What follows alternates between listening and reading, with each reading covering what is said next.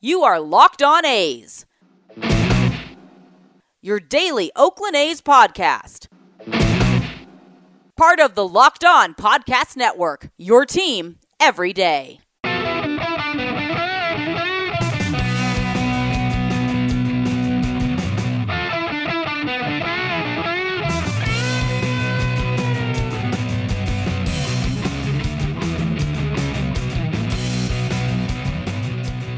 How's it going, A's fans? And welcome to episode 228 of the Locked On A's podcast, part of the Locked On Podcast Network, your team every day.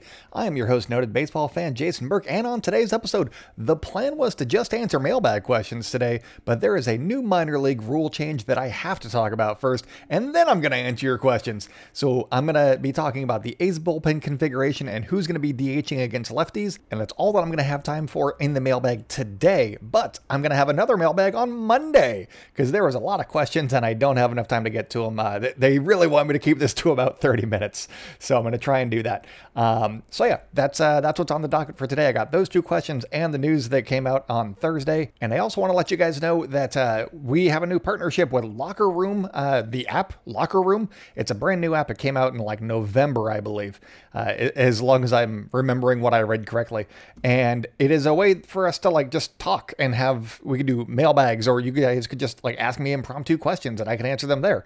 Um, it, I open up a room once a week and uh, I could do a whole show there and you guys could hear how much editing actually goes into this podcast. Or, you know, we just have uh, fun talking about the A's and stuff like that. And maybe it could lead to future episodes. So uh, download the Locker Room app because I'm very excited to do this. And uh, you, you can follow me. I'm at by Jason B in the Locker Room app. And uh, yeah, we're, we're going to be using that once a week through the whole season. So that's going to be a lot of fun. And uh, I'd, I'd like people to be in the room. Basically, how the app works is uh, the host of the room, which would be me, uh, has the floor and then people can raise their hands you know there's like a button you can press and it's like oh i would like to speak now too. And then i can be like okay now you can talk. Uh, and it, it's a rotating form of just having a nice a's conversation. It seems like a lot of fun so that it's not just a bunch of people talking over each other like in a zoom call. Um, so yeah it should be a very fun time I'm going to be getting my bearings the first couple of weeks, but uh, come in, join, join up. It's going to be fun. I, I think we're going to have a good time. I'm going to come up with some ways to go over it. Like if there's breaking news, if there's a trade that happens, or we just want to talk about baseball in general, uh, that's going to be the place to do it. So should be a lot of fun. But uh, let's get into this episode. And before I do, please follow us on sh- social media at Locked On A's on Twitter and Instagram. I am at by Jason B on Twitter. If you have any questions for us, please send those to lockedonathletics at gmail.com. But let's get right into these minor league rule changes and let's start in AAA, where they're going to be using larger bases, going from 15 inches square to 18 inches square, which doesn't seem like a lot, but it's it's a little bit when you, when you expand the base. So it's not going to be quite 90 feet anymore, which is going to be very hard to remember, but I guess we'll get used to it. Um, and the intent, the intent here is that it's going to be limiting collisions and injuries. That's the first one. And then also, uh, Major League Baseball thinks that having bigger bases will lead to more base stealing, which is apparently a big thing with these rule changes that uh, they get into. Uh, th- this rule I'm okay with. And honestly, if they hadn't told us, we probably wouldn't have even really been able to tell that they increased the size of the bases unless you had them side by side because three inches over the course of an entire base, not a ton. I don't think that I could pick out a, a one inch difference on either side of the bag on TV. Uh, they don't focus on the bags too often. I'm not gonna be like, hey, wait a second. I'm not like that guy on TikTok who will like measure how big a can is in your hand and then guesstimate how how tall you are. I, am not that good. I'm not that. Uh, I'm not a baseball detective when it comes to that stuff. So um, I wouldn't have noticed if they hadn't told me. So I don't really care about this rule. If it leads to more stolen bases, whatever. It, if it leads to fewer collisions, which again, it, it's hard to tell with the naked eye. So I don't know that it's going to happen, but sure, why not? Go, have at it, baseball. Um, Double A's rule change, though, is one that you've probably heard of by now, and that's the one that is trying to limit how teams shift. Uh, per the memo Major League Baseball released, uh, quote, the defensive team must have a minimum of four players on the infield, each of whom must have both feet completely in front of the outer boundary of the infield dirt. Uh, basically, that means that you got to have four infielders and they can't play on the grass. Uh, which basically sounds like Rob Manfred yelling at the children who are playing baseball to stay off of his lawn. And uh, It, it kind of is. That's that's actually basically what they could have just said that as opposed to this legalese. Uh, get off my lawn and stop shifting is what he should have said. But uh, the memo also goes on to say that they may adjust this rule change uh, once they get some preliminary results and make it so that only two infielders can be on either side of second base, effectively banning the shift. You could play one guy pretty much straight up the middle and then have two guys to the to the right of second base to do what you do against lefties, but uh, you can't have three, and you can't have somebody playing on the outfield grass. And I think that that's really the big one for me. And I'm like, eh, sure, let's see how it goes. Um, there's a there's a few things going on here overall, and I'm fairly positive that this rule change is going to be the most closely watched in the minors this season. First off, if this rule change uh, makes it to the majors, is Matt Olson going to see a nice increase in batting average? Yes, he is. He is now an MVP candidate year after year because of all of those grounders that he hits into the shift, which wouldn't be I mean, they probably still would be gobbled up, but not the ones on the outfield grass. And those are the ones that uh, I think are detrimental to the game. If you hit it in the gap, or you know, in between two outfielder or uh, infielders, sure, that's great. But if there's a guy playing, you know, midway between second base and right field, I don't think that that's okay. That's stupid. Um, personally, that aesthetically, I think that that's stupid. You're like, oh, that's a nice base hit. Oh, okay, sure. Um, I, I, think that those ones are dumb. And so, in, in that regard, sure, do this rule change, I guess. But at the same time, I really don't want Major League Baseball telling teams how they can and cannot compete because this is how teams like the A's and the Rays uh, and you know other teams that don't want to spend money but can uh, go about making teams that are good without spending a ton of money. And I think that that could be a competitive disadvantage for teams like the A's and the Rays uh, in the long run and they're trying to bring home runs back, but I don't think that that's necessarily a thing you got to do. Uh, I'm going to run through these other ones real quick because I got a point to make at the end of this. So moving on to high A ball with the new affiliate uh, Lansing, uh, they're going to be trying the new step-off rule in which the pitcher must disengage with the rubber before throwing to any base. If a pitcher, if a pitcher fails to comply, then the umpire calls a balk. Sure, I, they, they really want steals, and I think that it's really, really silly how many rules they are instituting to get a few more steals a year. Like that's the most exciting play in baseball. No, give me an inside the park home run. That's what I want. I want inside the park home runs and guys getting thrown out at home plate. That's my most exciting place. Um, the other rule changes uh, that are happening are in the low minors or low A, and uh, that is that the pitcher, this is for all low A teams, uh, the pitcher will be limited to a total of two step offs or two pickoff attempts per plate appearance. They also throw in a wrinkle that the pitcher can attempt a third step off or pickoff, but if the runner returns to the base safely, then the pitcher gets called for a balk and the runner just gets to advance to the next base. And I think that that's hilarious. Um, this is increased to speed up the game, the rate of play, and I'm fine with that because the, I, I really can't stand pickoff throws because they never lead to anything, literally ever. So uh, they're also expanding this a little bit in the Southeast uh, Low A League. And that is that they are going to continue working with robo umps, essentially working on their calibration so that the uh, zone is called consistently. And so Sure, give me some robo umps. And in the low A leagues in the West, they're adding pitch clocks to enforce time between pitches, but also to enforce time limits on pitching changes and innings changes. So uh, those are the main changes.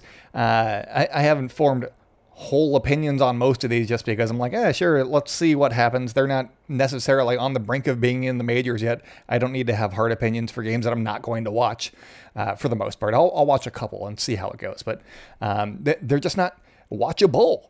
The, unless you live in the area, you can't watch a lot of these games because Major League Baseball are great at growing the game.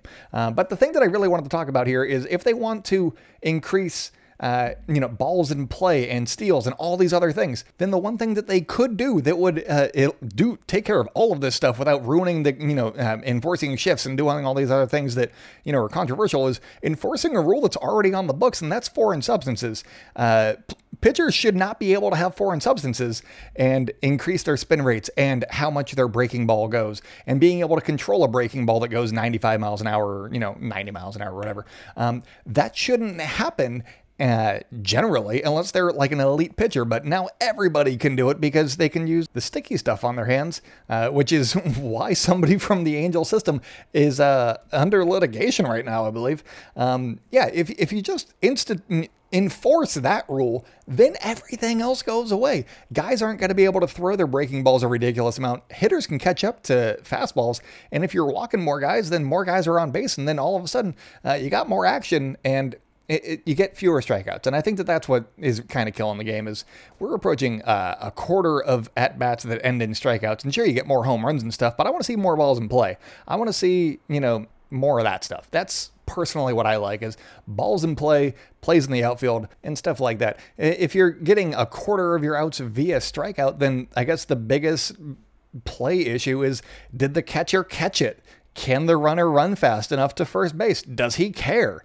Uh, that's boring if you're being honest. And if you take, you know, seven or eight pitches to get there, then you're not putting out a product that is growing the game whatsoever. So you take you take away the foreign substances, all of a sudden uh, you, are having a, a, much more aesthetically pleasing game.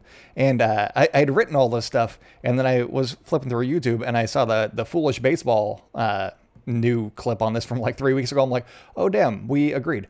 Um, so I was not stealing this from him. I saw it right before he went to record the podcast because I was like, hey, I can get YouTube on my TV. I should watch these videos that I've been meaning to watch. And then I did. And oh, damn. Um, so, anyways, uh, coming up on the show, I'm answering a couple of questions. First up, uh, how's the bullpen looking now? Uh, so stay locked in with Locked On A's, and I'll be right back.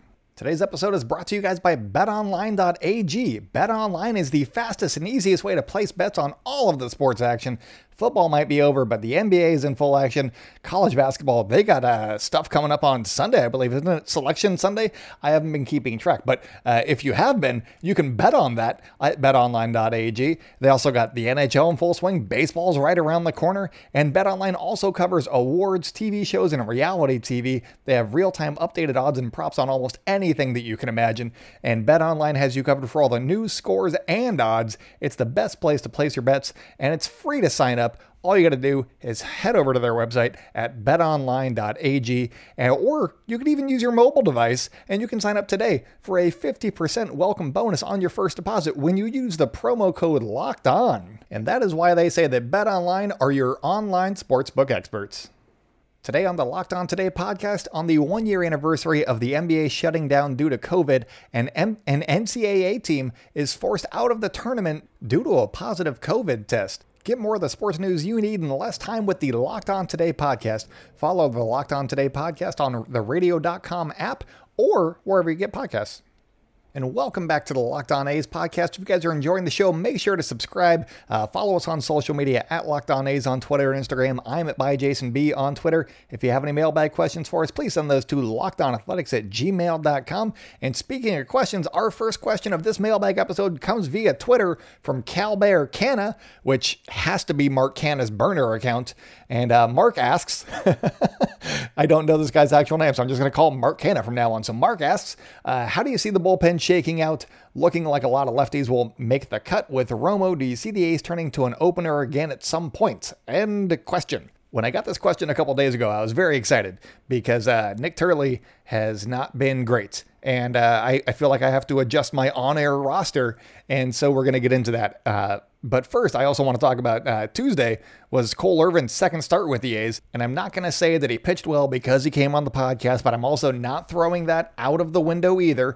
Uh, you come on the podcast, you get a little bit of a rub. So he went three innings, gave up two hits, one run, walked one, and struck out four. That's a pretty solid line. That could get him to Oakland uh, maybe for opening day. We'll talk about here in a sec. But uh, it's because he came on the podcast. So if you are an A's player struggling to make the team, please feel free to come on the podcast at any time. I am open. DMs are open. But back to Cole Irvin start. Uh, the second inning gave him a little bit of brief trouble, but he got an inning ending double play to end the inning after allowing an Eric Sogard RBI single. Uh, good job, Sogi, I guess. Uh, nerd power back in full effect. Uh, he came back out in the third inning and struck out Matt Duffy, got an Ian Happ strike, or a line out, sorry, and struck out Willson Contreras. So uh, those are three. I mean, Matt Duffy less so, I guess, because he's kind of a, a middle, you know, quad A guy at this point. But uh, Ian Happ, Willson Contreras, uh, pretty decent guys. And the only reason I point that out is because he's doing it against Major League Baseball regulars. and that's what you want to see if you're trying to make the team. And in his spring or his five spring innings, he's allowed three hits, a run, a walk, and struck out five. He doesn't throw 97 like Nik Turley, but he can be effective and deliberate with his pitches, and that could end up finding him a home in the A's bullpen, serving as their long man on opening day. And the reason that I think Irvin could be in the mix now is because Nik Turley is struggling really bad. I know spring stats do not matter overall, but he's having trouble with the long ball in his three outings and it feels like some like it's kind of starting to snowball on him. Uh, and I feel bad because I really want to see him do well because he he has the tools. Um, so I, I, wanted to go over what happened on that in that Tuesday outing for Nik Turley and kind of set the scene a little bit with what's going on. Uh, in that game on Tuesday, Turley struck out the first batter. He faced Brennen Davis, the Cubs' number two prospect, but who has only played as high as A ball officially. So he's a highly ranked prospect, doesn't have the experience. So I don't know necessarily what to make out of that. But from there, Turley had a hard time locating his pitches. Uh, the great curveball that he got Davis to swing and miss on uh, was missing arm side, high, or buried on the back foot to righties. He just was not able to locate that curveball, and his fastball command was spotty too. The second batter in the inning, Jose Lobaton, got a single uh, to left center. It wasn't hard hit by the looks of it, but it did get a runner on base. And then Nik Turley walked the next batter on four pitches, and uh, three of those were low fastballs that were right about shin high, and then a curveball that just didn't break. It was just one that uh, hung up too much. Uh, the fourth batter of the inning worked a 3 3 2 count and then got a bloop single that loaded the bases with what sounded like a broken bat. Might not have been, but it was not hit hard. Uh, the final batter of the inning took a fastball in the middle of the plate and turned on it for a game winning home run, or a grand slam as they like to call it. Uh, with Tuesday's outing, Turley Spring Line is three innings pitched, six innings, eight runs, four home runs allowed, two walks, and five Ks, and that is good for an ERA of 24. And I am not trying to make excuses for Nik Turley's poor performance on Tuesday afternoon, but I do want to point out that it was last year's number one pick for Oakland, Tyler Soderstrom, that was behind the dish for that final frame. And I'm curious. I'm not trying to do anything with Soderstrom here, but uh, if a more veteran catcher had been back there, would they have gone out to the mound to try and calm Nik Turley down just a little bit after that four pitch walk? Is when I probably would have thought of it, but uh, that that's something that I'm thinking of. Again, no excuses. He has to go out there and execute. Um, and again, I'm not trying to demean Soderstrom by any means. Dude is 19 and has a very, very bright future ahead of him. But this is his first camp, and he had also just collected his first hit of his pro career in the top of that inning. And if that was me, I'd be so in my own head excited that I got my first pro hit in spring training in my first camp. And it, the world is my oyster at 19 at that point. I would be so stoked. So I'm not trying to project onto him, but I think that I am. Uh, so if it seems like I am, uh, you know, trashing him or anything, I'm just going with how would I be reacting right now? I'm in my first camp. I, I've only been a few games at this point, just got my first hit, and uh, I'm stoked. And maybe how the pitcher's doing right now isn't my biggest issue. Um, so I, am not saying that's what happened. I'm saying that's what I would do personally. Um, anyway, back to how this affects the A's opening day bullpen. And I have been penciling Turley's name into the A's bullpen on opening day since he was acquired because he is out of options. And if he doesn't end up making the team out of spring training, then he would have to be DFA'd to be taken off of the 40 man roster and then make it through waivers for the A's to retain him. And uh, as of right now, it looks like that could be a possibility with how he's been performing. But I also think that he could be a dangerous weapon out of the bullpen if he puts it all together. Obviously, he throws hard at 97 miles an hour from the left side with his fastball, but there's nearly an 18 mile an hour difference between his fastball and his curveball. And if you could locate each each of those pitches, which I mean he's 30 now, uh, I don't know how much time he's going to necessarily have to figure it out, but if he does in the A system, or if he goes to Baltimore or Tampa or wherever, uh, then I think that he's a very dangerous weapon for any team that figures him out or helps him figure things out. And so, as of right now, it's looking like a really uphill climb for Nik to make the opening day roster. But if he officially falls out of the mix, then I think that opens the door for a couple of guys, but specifically Cole Irvin because he's a little bit more versatile than the starters that you're used to seeing. So uh, that could he could give them innings if they need it. And I think that they're going to need as many innings as they can get from every pitcher that they got on the roster this year. He could either be a sixth starter on the regular, or he could be an opener, or he could be a long man out of the bullpen. He gives them options in that regard, and all of those are innings eaters. And I think that if he's performed well, why the hell not? Is he necessarily the next man in line in my bullpen? Probably not. I think that he's number two, but because uh, I think that Lou Trivino would be the logical addition to my current bullpen uh, arms, which include uh, Trevor Rosenthal. Then you got Sergio Romo, Yusmeiro Petit, Jake Diekman, JB Wendelken, Dany Jimenez, the Rule Five pick, who's also a question mark, and then Adam Kolarek. Those are my seven guys right there, and then Lou Trivino would be the eight. And then if Jimenez, who is a Rule 5 pick, also does not make the opening day squad, then I think that you're looking at guys like Cole Irvin, Wandisson Charles, uh, Miguel Romero. Looks like he's improving a lot. Burch Smith and Jordan Weems are still there, and those could all be the eighth men in the bullpen options uh, more or less in that order. For me personally, I know that Jordan Weems, uh, people like him a lot, and he's been mentioned in articles, which is weird, but I think that somebody like Cole Irvin could bring more to the team than Jordan Weems at this point in the season, just because early on in the season, you want guys that can get innings, and guys aren't as stretched out in the rotation as you necessarily need. So you're going to need more innings out of the bullpen. And uh, I think that Cole Irvin would uh, achieve that goal. So, um, yeah, those those are my thoughts on the bullpen right now. Hopefully that helps you out, Mark. And uh, good luck patrolling left field, right field, DH, whatever you're doing this year. Uh, good luck to that. Actually, we're talking about the DH coming up on the show. Who's going to be uh, batting in the DH spot when a lefty starts? That's what we're going over. So stay locked in with Locked On A's, and I'll be right back. We've been telling you about Built Bar, the best tasting protein bar on the market for a while now. Built Bar is the amazing low calorie, low sugar, high protein, high fiber, amazing tasting protein bar with 100% chocolate on all bars. Now is the time to find out which Built Bar is the best because it is Built Bar Madness. We don't have a matchup today, but coming up on Monday, the Sweetest 16 begins, and the first matchup of the Sweetest 16 is Toffee Almond, who knocked off Banana Bread in the first round, going up against Mint Brownie, who got a bye in the first round. And out of those two, I, I think I'm going Mint Brownie. I love mints. I love brownies. Mint brownie. Together, it's delicious. That's my pick. Um, I'm very excited to see which bar actually wins. Uh, there was one for Cherry Barcia, I think yesterday or the day before, and uh, I had to let people know that I was rooting for Cherry Barcia in that round. Uh, did they win? I don't know. I have to go to builtbar.com and find out who actually won because they have the updated bracket over there.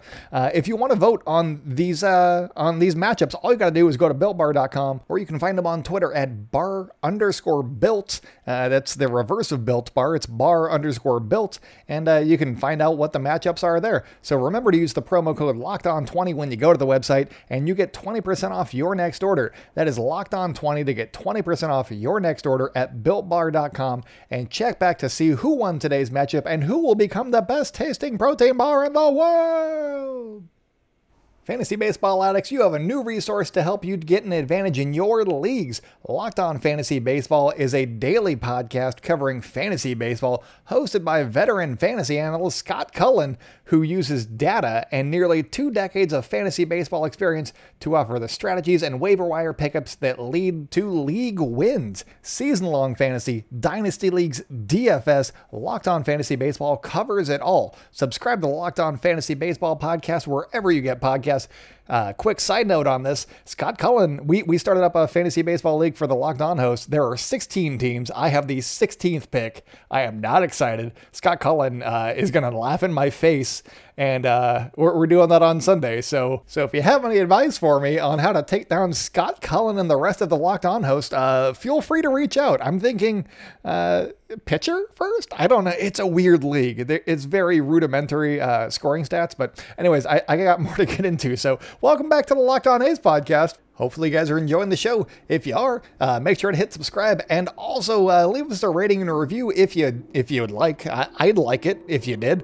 Um, but yeah, uh, I, I've got more questions to get into, or one more question to get into, and that next question on the docket comes from uh, at John Del Priore 92 on Twitter, and John asks, who will be getting the majority of the ABs at DH versus lefties? And this is a really interesting question to me because it's something that I've been putting off thinking about, so I actually had to do some research. And my initial inclination was involving having Jed Lowrie as the DH and Chad Pinder at second base on those days. And uh, if you need to lift Pinder, the, you can just slide Lowrie over to second, but then the A's would lose the DH for the whole game, and it would just add a layer of complications to getting the right guy up to bat. So, um, basically, I, I, switched it to just playing Lowrie at second base, having the same effect, uh, with Pinder taking swings against righties, and then uh, being able to pinch hit for him as needed uh, with a lefty off the bench. And that's, I think, the best way to go about it if you need to, uh, just because the A's are matchup oriented team and you, you don't want to have you, you can do okay with the switch hitting Jed Lowrie,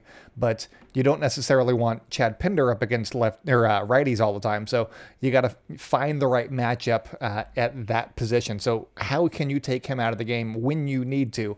Is basically what I was going through with that.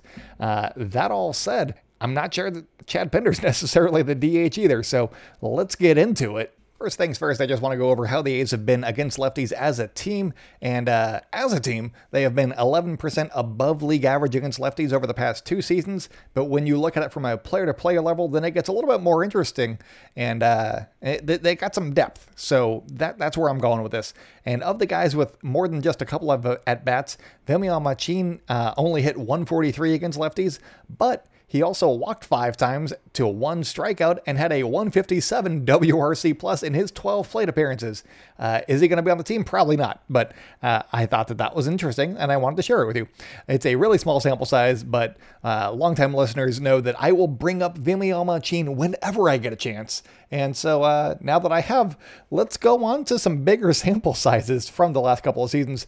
Of the guys still with the club, here are the top performers against lefties over the last two seasons by WRC plus. You got Mark Canha at 134. Again, everything above 100 is that percentage above league average. So he is 34% above league average against left-handers. Uh, Stephen Piscotty 125. Matt Chapman 119. Ramon Laureano 110. Sean Murphy 108. And Matt Olson a lefty, 100. He is league average against lefties, and that is fine with me. If you throw in Lowrie's career 110 in there, or even his 101 from 2018 when he was last healthy, then there's another solid bet. Chad Pinder wasn't too far off the pace from league average either with a 95 WRC plus, which means that he was 5% below league average. And that's roughly 20 points better than the output that Elvis Andrus put up over the last two seasons against lefties. So maybe we could see if they're going for offensive output and trying to, you know, get Elvis Andrus some days off, maybe we could see Jed Lowrie and uh, Chad Pinder as a combo for shortstop second base. Uh, I assume that you would have Pinder at shortstop just because health isn't as big of a question mark with him. Uh, that that's my guess. Um, I don't know that that's going to be a regular thing, but it could be something that we see on occasion. Um, and for what it's worth, Mitch Moreland hit lefties pretty all right in his career. He's just been way better against righties, which is why he is seen as a platoon guy that hits against righties. Um, I know that that does not answer the question whatsoever, but I think that the answer is going to be that there isn't going to be a lineup that is going to be set from the get go. I think that it will depend a lot on who's swinging a hot bat and how each guy handles the arsenal of that day's pitcher and stuff like that. If, uh, you know, uh, the guy has a good breaking ball, as I talked about uh, a week or two ago, Chad Pinder can hit breaking balls really well, and I think that you would want him in the lineup on that day. But if uh, it's fastballs or something else that Chad Pinder struggles with, then you're like, okay, well, maybe we go with Mark Canha here, and then we play somebody else who's swinging a hot bat in the outfield. But my general lineup, in no particular order, this is not, you know, batting first, uh, but my general order would be uh, Sean Murphy, Matt Olson, Jed Lowrie, Elvis Andrus, uh, Matt Chapman, Chad Pinder, Mark Canha, Ramon Laureano, and Stephen Piscotty in the lineup on those days, with Pinder in left and then the three regular outfielders getting a day at DH. Uh, they could just rotate that. It doesn't necessarily matter, but if it were up to me, I'd probably use Stephen Piscotty at DH a little bit more often because of his injury history and the way that he hits lefties is something that you want in the lineup. You don't want him on the IL. So I think that you got to protect Stephen Piscotty just a little bit uh, when you can, at the very least, because there's not a ton of left-handed starting pitchers outside of Seattle. So basically, uh, when Seattle comes to town, this is going to be a very interesting question. Um, and I'm looking forward to seeing how they do against Seattle uh, for the whole season. And if you're really thinking about it, you could probably uh, have Jed Lowrie over at DH for the same keeping him healthy concerns. And it feels like there are a lot of factors that could go into who will play DH on a given day, but we can be fairly certain that Tony Kemp, the backup catcher, whether that's uh, Aramis Garcia or Austin Allen, and the lefty hitting outfielder uh, will not be in the lineup on most of those game days. So it's going to be some kind of uh, smattering of these guys. One of them will get a day off, and one of them will not. So uh, If you want to throw a wrinkle in there, though, Buddy Reed and Skye Bolt are both switch hitters. And if either of them makes the team as that fourth outfielder, then that could become an option as well to uh, really spice things up. So hopefully that answered your question, John. I know that it was a little bit all over the place, but I think that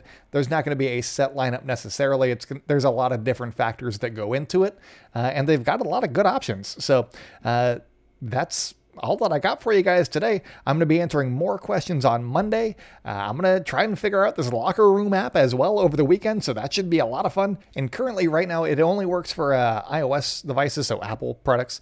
Um, so if you have an Apple or an iPhone, um, download the app and find me at by Jason B on the locker room app, and uh, we'll start having some voice to voice conversations. Should be a lot of fun. I'm very excited to get some of those. Uh, you know, if there's like a big home run or a big walk off or something like that, I'm like, hey, let's talk about it like right now that's the episode that I'm going to put out for you guys. So you guys can hear it live. It's like a live podcast, uh, hopefully. So uh, let, us uh, build a little bit of a community on that app. So uh, that's all that I got for you guys today. Again, I'm answering questions on Monday. So until then, stay indoors and celebrate good times, Oakland. Keep wearing those masks, and I will talk at you next week.